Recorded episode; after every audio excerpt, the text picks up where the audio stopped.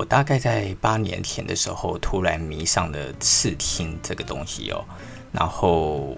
呃，有将近一整年，我整个人都除了边工作之外，我常常都在网络上看很多刺青师，国内外刺青师所刺的作品，然后越看就心里就越痒，就越觉得好想要去刺青这样子。当然，像我实践力那么高的人啊，怎么会没有做呢？所以八年前的呃某一年我的生日，呃，我就真的跑去在我的背上刺了一个刺青。那认识我的、跟我很熟的朋友，大概也知道，我我如果穿着短裤，我的右腿的小腿上面也有着我们公司 logo。也是刺在我的腿上哦，很多人都会笑我说：“哎，你怎么把公司的 logo 刺在腿上？”可是我实在就是觉得我们公司的 logo 蛮好看的，就算刺在我的腿上一辈子，它也算是一个纪念啊。好，我的我的刺青的这个经验，我们可以晚点再讲哦。呃，最主要是因为在前一阵子，呃，我在看《国家地理》杂志的网页的时候。那我看到了一个很有趣的考古新闻哦。那么这个考古新闻，它就是在讲说，一九七二年的时候，有一群考古学家，他们在大雪松高原区域的火梯圈遗址，挖出了一堆的垃圾。那这个垃圾种，当为之所以叫做垃圾种，就是它是考古遗址里的垃圾种。这样子，那么他们就在这个垃圾种里看见的一个工具。这个工具呢，它是用呃多刺的李果仙人掌的刺所去做成的哦。那然后这个刺尖的尖端呃被浸润在深色的色素当中。那后制者好像在把这个针给插进。呃，由柠檬漆木所做成的握把，然后再用丝兰的纤维去将它给捆起来。那么，这些考古学家事实上他们并不知道这么样的一个工具，它是拿来做什么的，所以他们就一直放着了。一直到二零一七年的时候，呃，其中有一位考古学家叫做安德鲁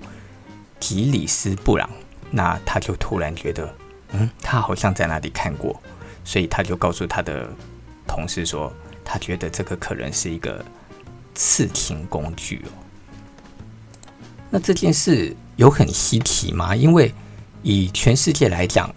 呃，如果要来谈刺青的历史，至少都已经可以往西元前的三千年来推进了。所以，如果单纯只是在讲刺青的历史，那么这个工具它的本身并没有多么的特别哦，它的特别是在于，如果这一个仙人掌刺真的曾经被拿来刺青，那么它就可以把美国西部的考古学的刺青史往前推进一千年。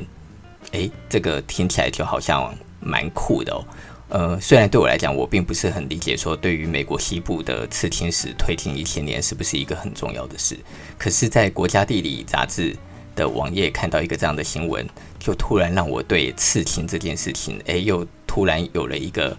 呃，很想再去多搜寻有关它的资料的这么样的一个想法哦。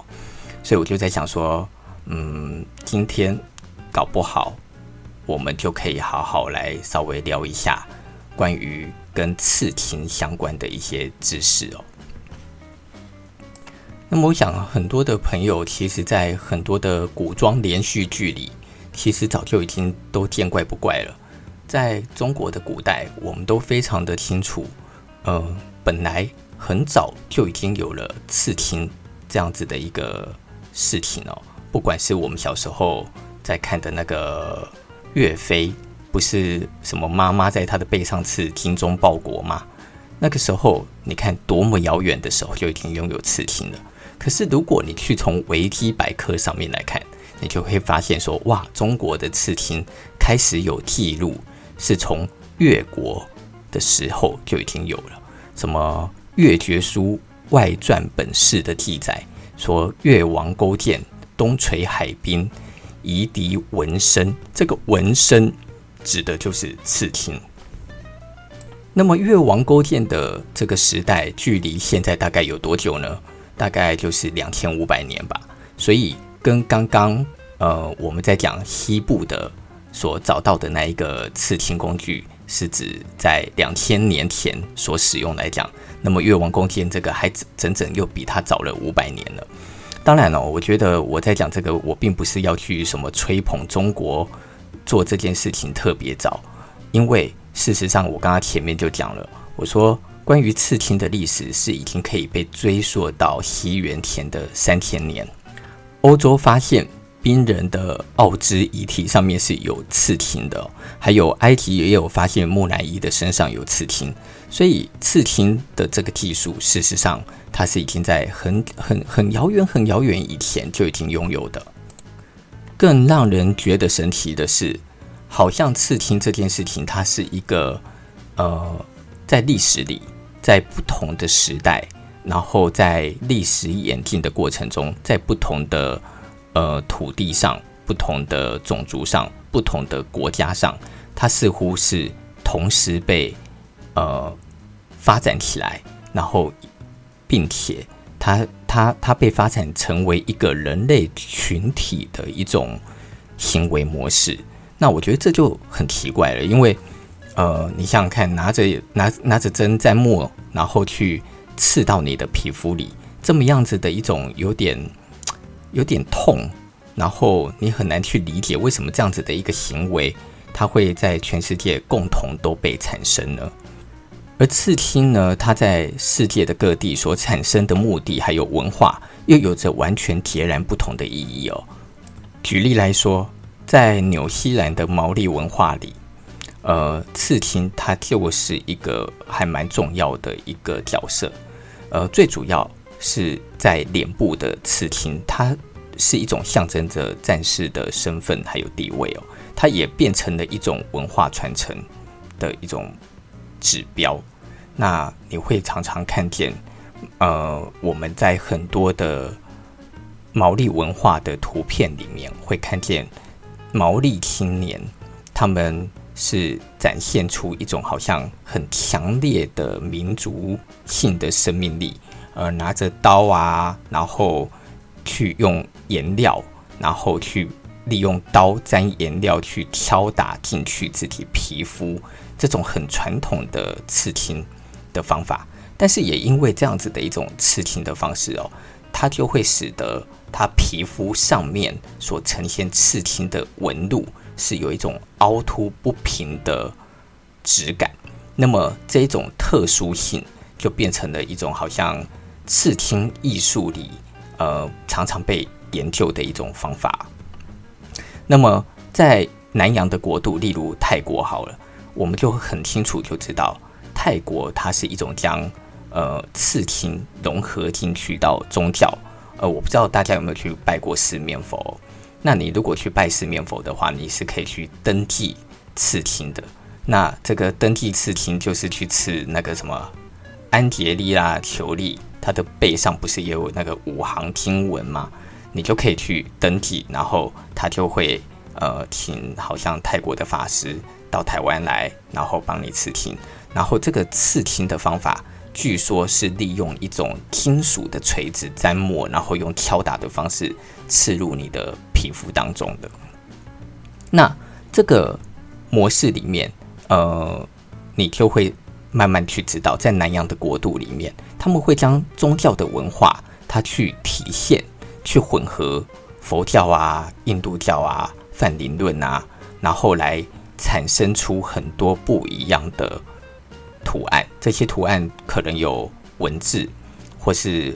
梵语、曼陀罗的这些神圣的符号。当他们觉得是将这个符号，呃。被放置到人的身体上面的时候，它就可以产生出一种厚重的一种呃超自然的力量。那么这个超自然的力量，它就可以保护人的安全，保护好像是可以变成是一种守护灵，呃这样子的一个概念。我不晓得我这样称呼到底合不合理哦，但是这是我自己自己的的一个说法，所以它更具有一种仪式性，好像有法术怎么样子的一种逻辑。而在中国的古代，我们最常听到的当然就是轻刑，对不对？这个轻刑就是指中国的古代的监狱里面，常常都会在犯人的脸上刺字啊。例如，如果你是一个强奸犯，就会在你的额头上面刺一个奸这样子。那是不是真的是刺一个奸，我是不知道啦。可是，呃，在中国的古代的典籍里，它就出现了很多的用词，例如这个文字就叫做纹身啊、搂身啊、扎听、点听。雕听这一类的文字，它其实都是在告诉你，这就是纹身。可是刺青这个东西，它在随着时代转变之后，其实连在中国后期，它都已经慢慢的，已经不再完全是在指是在犯人的身上才会有的，所以才会出现我们知道的，例如历史故事里岳飞的身上被刺“精忠报国”这样子的字。他不是犯人，可是这四个字却变成了他身上的一个印记，好像成为了一种呃记录他对于某一个事件的记忆这样子。而在四大奇书里面，例如《水浒传》里，呃，他们就有至少有三个满身刺青的重要角色，这三个角色就是花和尚鲁智深、九纹龙史进。还有浪子燕京，那么我们大概都可以理解，小说其实它本来就是在塑造所谓角色的一种明确性格的个性，尤其是小说，其实你是看不到影像的，所以在文字里面去叙述这一些人的形态样貌以及身上所拥有的任何的图案，它其实都是更强烈的去表达出这些人他的。本身能够被阅读者去感受到的一种性格，所以你可以从花和尚鲁智深他的身上拥有刺青的这样子的一个形象，你就会更感觉到他好像更是一个非常雄壮魁梧的一个人，非常的勇猛。诶，这个东西它就慢慢的形成了一个不完全只是呃具有呃含义上的。而是它是更像是个人化的一个符号。其实你在这样子的一个时代里，你就会慢慢感觉到说，诶，这件事情它好像慢慢跟现代开始有一种类似的类似感。讲的这些关于国外对于刺青的一些定义，或者是一些文化上面所表征的事情，当然我们就不可能不去提到台湾传统原住民。的刺青了，对不对？那么在台湾传统原住民里面，其中泰雅族、赛德克族、阿鲁格族、赛夏族四个族，它都有在脸上刺青的传统。那么这个传统，有的人叫做青面，有的人叫做纹面。那一般来讲，他们最主要就是在讲说，如果你已经成年了，然后他们觉得你已经在组里是一个足够承担责任的人，你才可以有权利将刺青刺在脸上。另外一点是因为刺青在旧时代里，它事实上是一个很容易让细菌入侵到身体里面的，所以你刺青的过程，你可能要忍受生病，呃，甚或是发高烧。病毒的感染啊，你可以熬得过这个过程里，你就会更代表你是一个身强体健，然后很成功这样这么样的一个人。那如果你是一个这样的人，你才有资格在能够在你的脸上去刺青。甚至于在某一些的部落里面，他们还认为说，如果你已经成年以后，你还不在你的脸上刺青。那你就有可能招致灾难，你可能会害你的部落里面会有很多的人病死，他们会觉得这一切就是一个不吉利的一个状态。如果你跟一个没有呃在脸上纹身的女子结婚，那么你们就没有办法生孩子，家族就会产生很多很不好的事情。所以，呃，在台湾的原住民传统的生活里面，刺青它变成了一个不单单只是一个表征一个人的状态而已，它甚至于还影响了变成影响整个部落、整个族群的一个公众大事哦。所以，你好像你如果不去刺这个青，你就是你会害到你的家人，你会害到你的呃民族。那那他甚至于是你还最严重的话，你如果不刺青，你还会被赶出你的家这样子。对，你想想看，在那样子的一个社会的环境里面，你所做的这件事所代表的都已经不再单单只是你的个人，而你所影响的就会是是一个公众。当然，刺青这件事情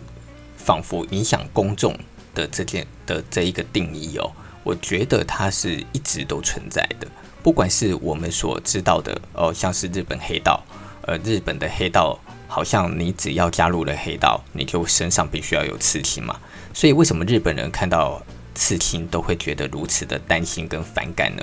那就是因为他们仿佛看见了黑道的存在，所以日本的所有的澡堂一直到现在，他们都是严格的规定，如果你是有刺青，你就不可以进去。像呃，或者是像所有的泡温泉的地方也是一样，如果你有刺青，你就是不可以进去跟公众相关的浴池或者是温泉。这个东西它就变成了一种。文化上，你看，它还是跟公众有有所的牵扯。再返回来讲，我们刚刚讲黑道，为什么你进去到了这样子的一个环境里，你进入到了这个黑道，你必须身上一定要有刺青呢？这仿佛就像是一种符号一般。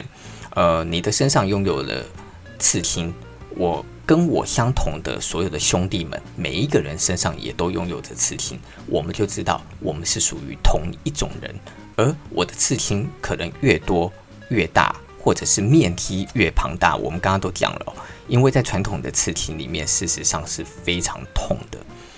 当然，现在还是很痛了。可是，在传统的刺青里面，因为它真的是一针一针的用手去扎，所以这种痛，我想啊，没有试过人的人，可能真的很难理解哦。那你能够熬过如此强大的疼痛，而换来身上的图腾，这种对于我觉得，对于呃这种帮派或者是群体里面，它代表的就像是一种勇敢的表征。就像在美国的原住民也是一样，美国的原住民身上所会拥有的刺青，其实通常都是代表着呃他们战胜了，或者是他们受到保护。呃，所以一群人一起出去。他们如果战胜回来，这一批一起战胜的人就会在身上一起刺上一个符号，来代表他们是一体的。而美国的水手也是一样，他们如果要下水之前，或者是他们要呃在海洋上去记录他们通过了哪些呃对他们来讲非常具有意义的地点，例如说赤道，或者是呃某个非常难以度过的呃，例如说。百慕达三角洲好了哦，他们就会在身上去刺上一个符号。那最常见的这个符号，可能就是船苗的刺青。我们常常像大力水手 Popeye，他的手上不就有一个船苗的刺青吗？而这个船苗的刺青，它所象征的就是一种代表着安全以及稳定、呃，代表着上天上帝对于他们的保佑，保佑他们免于死亡于海洋之上。那么，所以在美国的早期，有非常多拥有刺青的人，其实根本就全部都是水手跟军人。而这些身上的刺青，绝大多数如果有刺文字的话，几乎全部都是祝福的话，为的就是希望能够保佑他们自己，可以从战场上啊，或者是从海上可以安全的归来。所以，这种水手之间的刺青，它是逐渐。就传开到了所谓的非航海界的人群里面。当然，如果要来聊刺青，就不可能不聊到日本，因为我们台湾现在大多数的刺青的风格，都还是延续着日本所传进来的一种，呃，带有浮世绘感的一种刺青风格。那么，在日本，的日文当中，有着三个文字是代表着刺青，一个就是入墨，一个叫做雕物，呃，当然最后一个就是刺青。这三个文字，我们可能很容易都会在台湾的刺青店里看到这三个文字所制成的一些平面的广告，它都是带着刺青的意思。那么在日本的早期，刺青其实代表的是一种身份尊卑的差异哦。那最主要我们可以查到的资料里面，呃，最明显的在谈的就是日本的一个民族，叫做阿伊奴人。阿伊奴人他是在日本北方的少数民族。那么近几年，我们有的时候好像也会看到一些文章在讲到。呃，在说日本政府对于阿伊奴人，事实上是有一种不公平对待的，使得阿伊奴人的血血统，呃，已经慢慢的几乎在日本好像越来越少，甚至于快要消失。可是他在呃这个关于日本刺青的历史上，却占有了一点点的一席之地。那么阿伊奴人他们会在他们的女性的嘴唇的旁边去做刺青。以显示他们的婚姻状况，还有他们对于承受忍痛的能力哦。这大概是日本在刺青的历史上面是最早有记载的一个部分。一直到了江户的时代，呃，大概就是十七到十九世纪，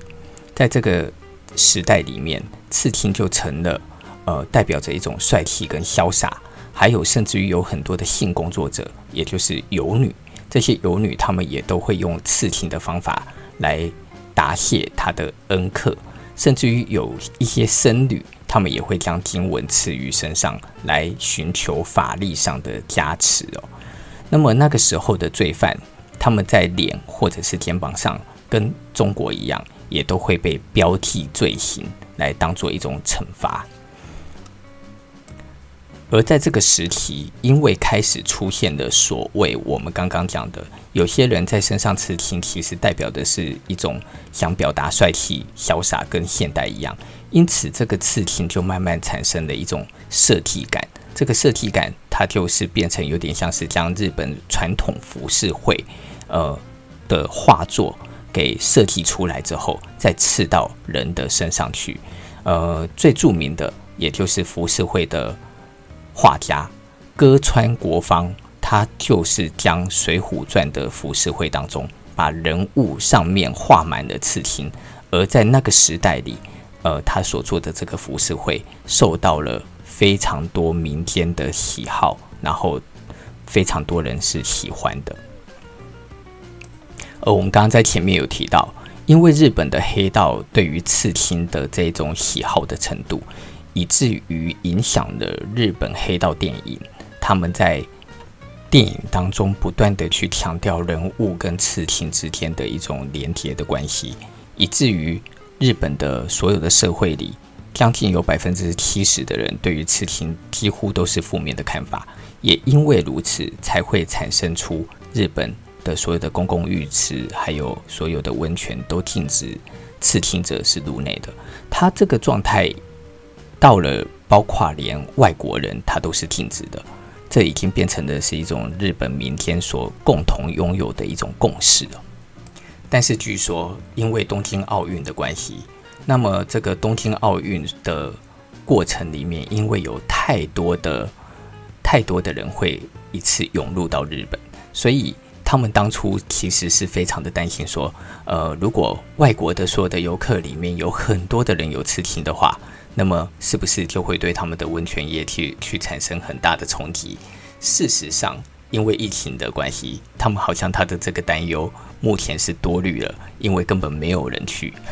当然，这件事情随着时间的演化，现在的传统现在已经不是过往的传统了，所以现在日本的年轻人也慢慢的对于刺青这个文化有开始有逐渐重新接受的一个状态。好，我们这样零零碎碎的讲了那么多，我在网络上所查到的很多关于刺青的资料，然后分享给各位。我们现在来聊聊，那么刺青它到底是一个什么样子的过程？我觉得有兴趣，如果想要理解一个传统刺青刺青的呃过程的话，大家可以去看一部电影，叫做《戏物花园》。那么这个《戏物花园》是阿部宽跟李心洁他们两个人所主演的。在电影里面，阿部宽他就是使用日本传统的刺青的手法来帮李心洁的背上做刺青的。如果大家去看的这一段，可能大家也更可以去理解我在之前曾经提过古崎润一郎他的一本小说叫做《刺青》，在那里面，呃，在那个时代、那个年代里面，刺青师傅对于真实刺青的一个样貌是什么样的一个样子哦？那么传统刺青，呃的工具，呃，在日本。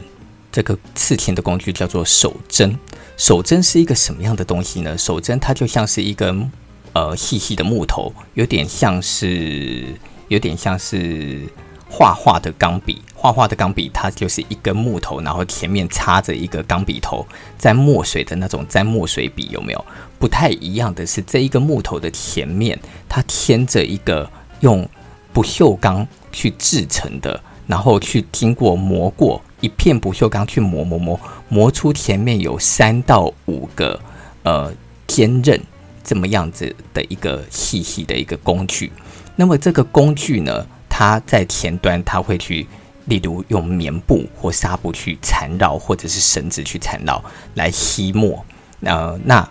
这个吸墨，我觉得一般可能是担心我沾的墨沾的太多了，所以。呃，就利用这个来把多余的墨给吸掉。那么他去沾了墨之后，再去刺到人的身体上面。那么这样子的一个形象，我想看过很多古代戏剧的朋友，可能都会大概有这样子的一个印象，也就是他事实上在沾墨之前，这个这一个不锈钢的这个尖刃，它事实上是需要利用火烤去做一个消毒的。那消完毒之后，沾了墨，它才可以去进行刺青的这样子的一个仪式哦。刺青的刺尖，它去利用毛细的现象。我们刚刚就在讲说，它将不锈钢的这个呃的片状物，它给磨成了三到四个针刺，因此它中间的细小的缝隙就可以将墨或者是颜料给吸取上来，这就是它的毛细作用嘛。那借由这个毛细作用，再将把它刺到皮肤里，然后将颜料刺到真皮层，刺到真皮层之后，伤口就会恢复。这个恢复以后，呃，这个颜料它就不会再掉出来了。为什么？因为颜料的它的好像它的颗粒本身是比我们的毛细孔还要再更大的，所以它就会被表皮给覆盖住。那么这个表皮覆盖住之后，你就会感觉到你的伤口完全都好了以后，你就会感觉到，哎，这个颜色好像没有刚刺的时候那么的显眼，仿佛有点像是压了一层薄薄的膜。那这个薄薄的膜就会使得那个颜色带有一种雾雾的感觉哦。据说以日本职能的精神来讲，所以日本的刺青师傅他们几乎他们的手针。都跟颜料全部都是日本的职人师傅他们自己给制造出来的。呃，现在好像还是有非常多的日本的刺青师傅是利用这种传统的手针在帮客人做刺青，所以有很多的台湾人，如果他是想要获得真实的传统的日本刺青的这个样貌的话，都会不辞千里的飞到日本去做刺青。但是也因为伤口好了之后的这一层带有雾雾的感觉，所以好像日本的刺青在传统里面，他们都常常会使用比较多的，嗯，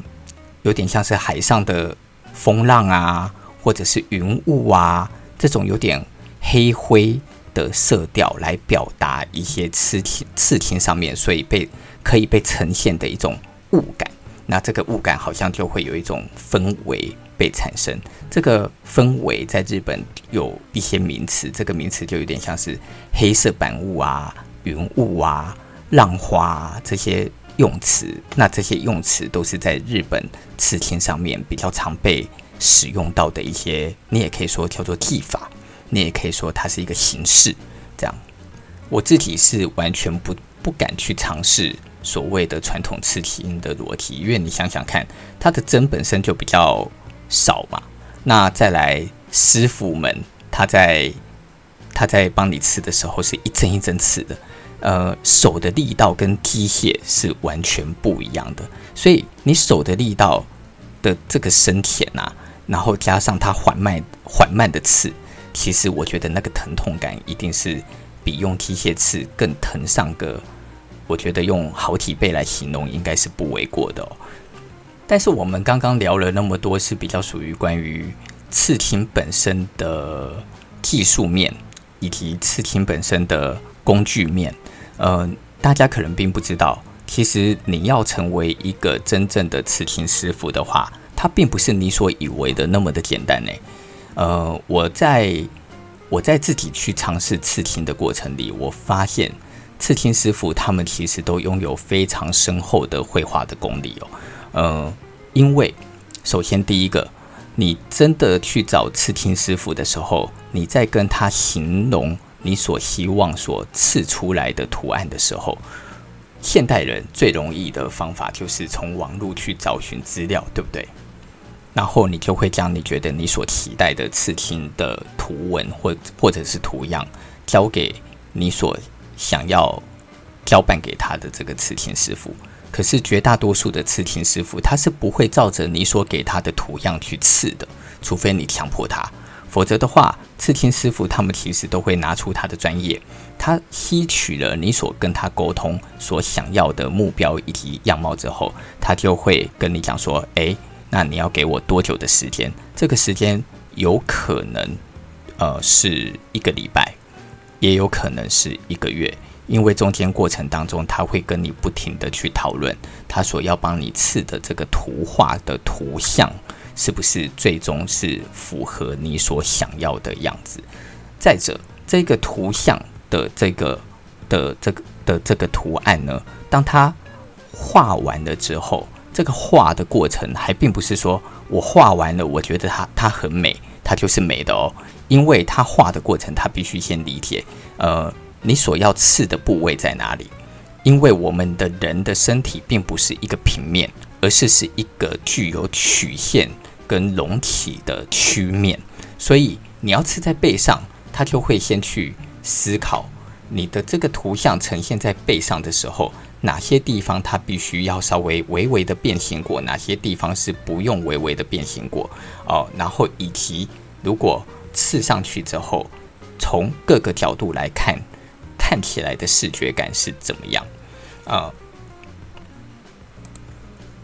经过这些讨论之后，它才能够出现一个所谓的手稿的线稿，而这个线稿它才会再经过自己手绘的上色，去将这一个线稿绘制成最后会出现在你身上的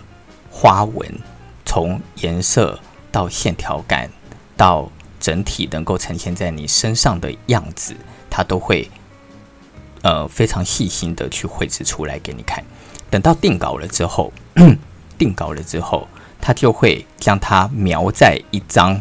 其实我不知道那是什么纸哦。他就会将它描在某一种纸上面。那描在那个纸上面，等到正式要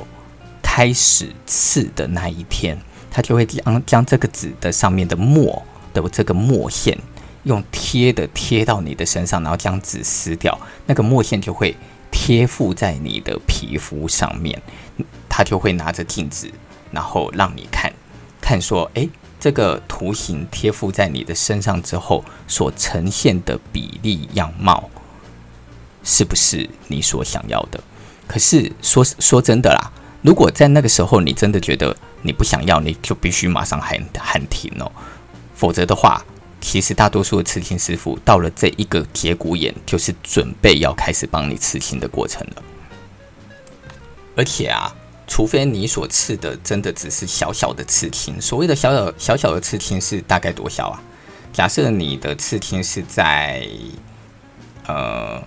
一个十元硬币到两个十元硬币左右的大小，那么一天的确就是刺得完。如果你所想要刺的这个刺青的面积其实大于一个拳头，几乎都很难一次就完成了。呃，我在我的右手臂，我在我的左手臂，左手臂上面刺了我以前养的猫阿年，它的它的头像哦。然后这个头像，光只是这个头像，我就记得我我就刺了六个半小时。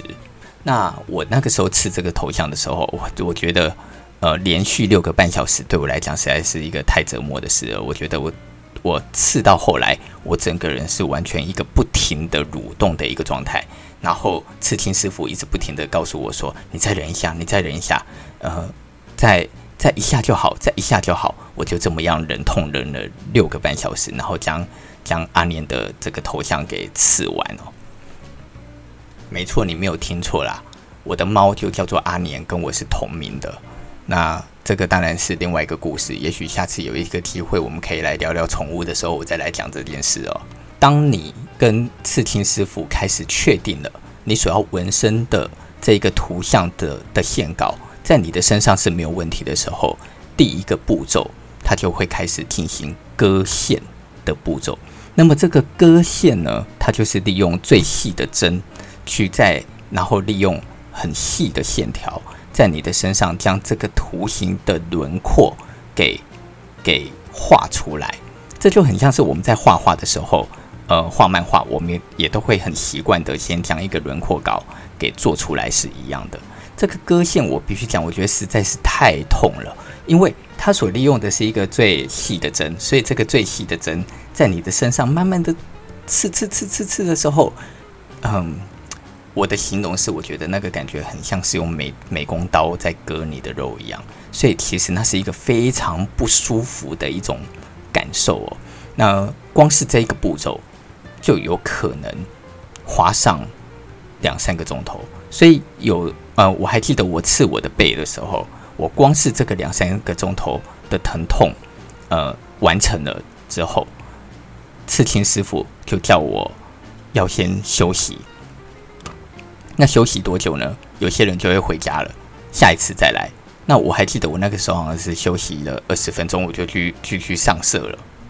那么上色的这个过程，呃，据我的印象分成了两种，一种叫做板雾，一种叫做打雾。那么板雾呢，它指的就比较像是一种平涂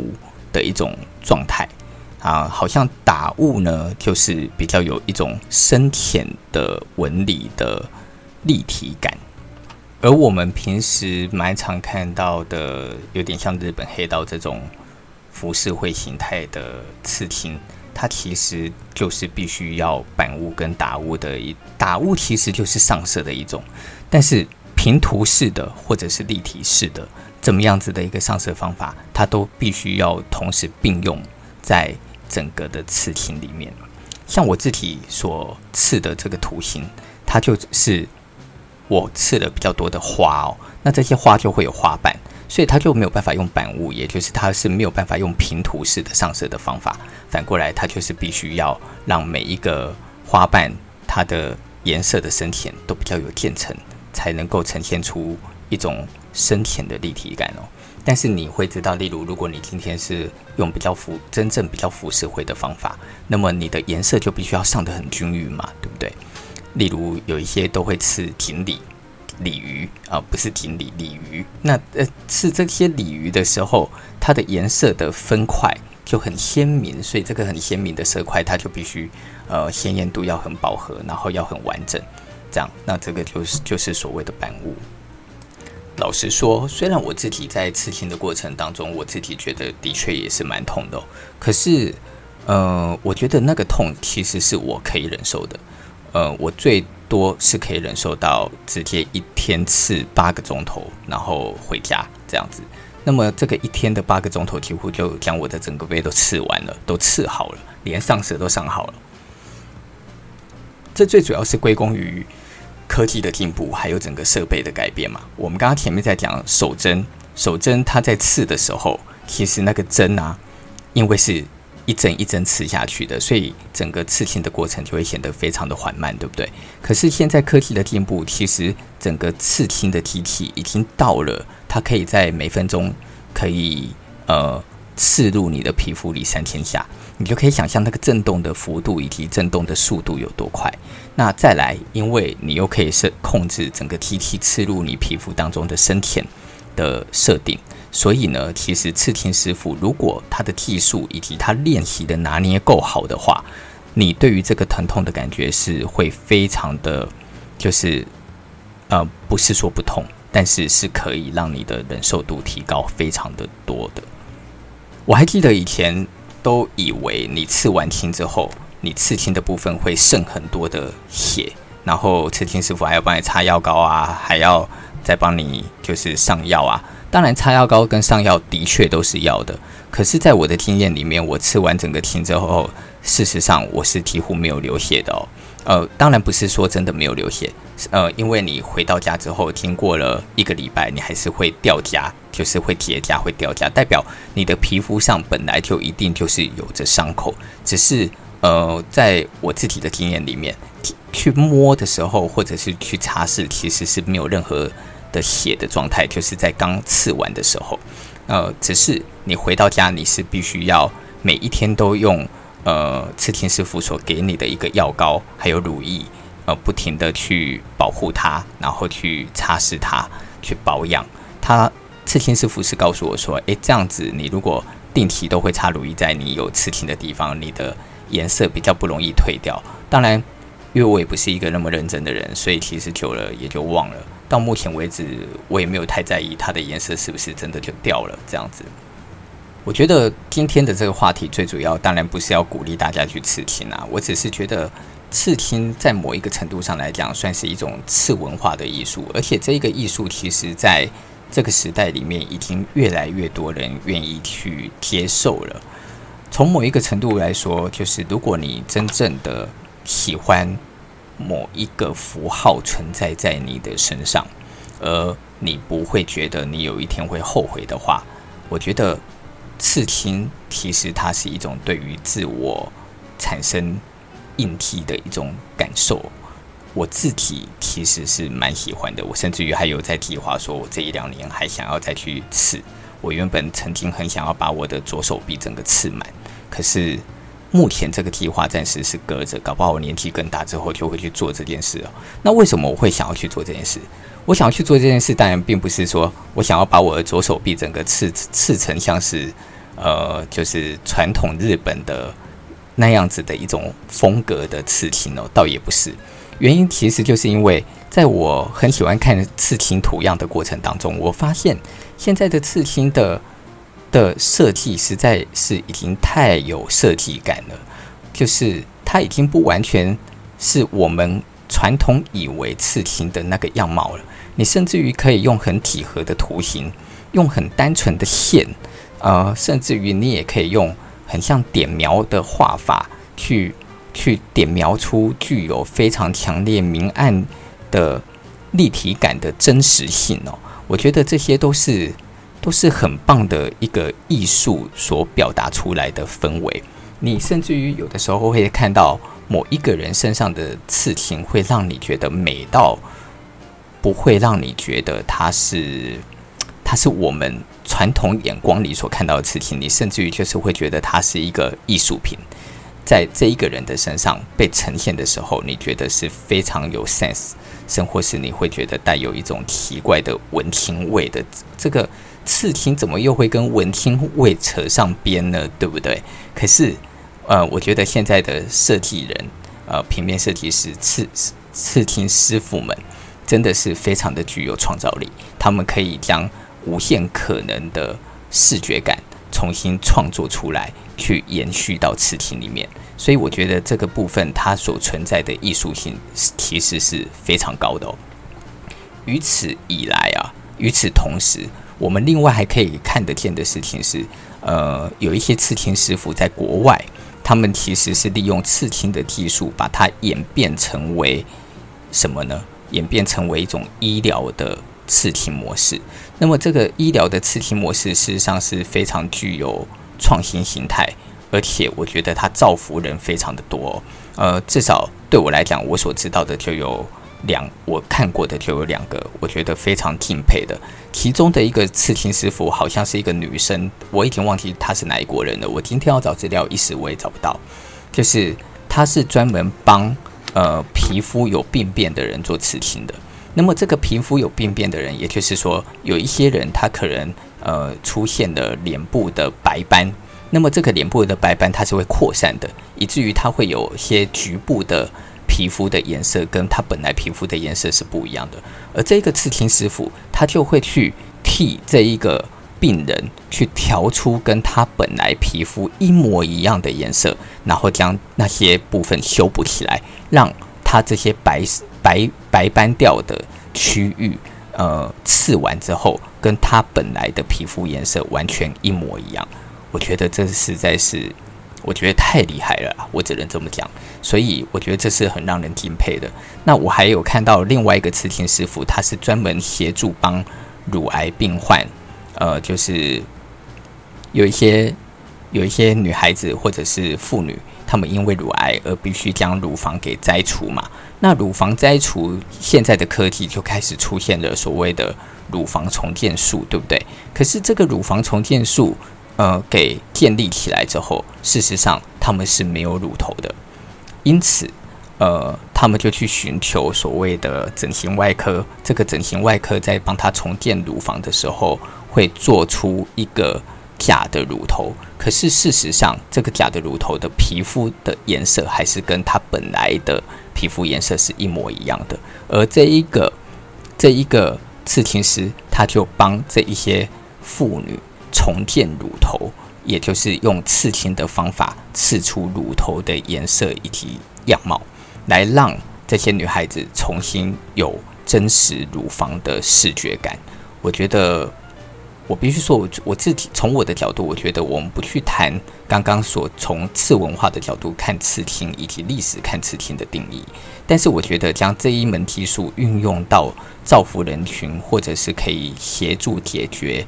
很多人在自己外外貌上，呃，所呈现出来的瑕疵，并重新建立起很多人的信心。我觉得这个部分是非常伟大的。所以，也许我们现代人是可以重新用不同的立场跟观点来看待刺青这个东西，而不必呃一直守旧的去用曾经我们所以为。老一辈的人灌输给我们刺青所带给我们的含义来看待刺青这件事哦。这里是废话有没有很多？我是阿年。那么我们今天关于刺青就聊到这里，谢谢大家，拜拜。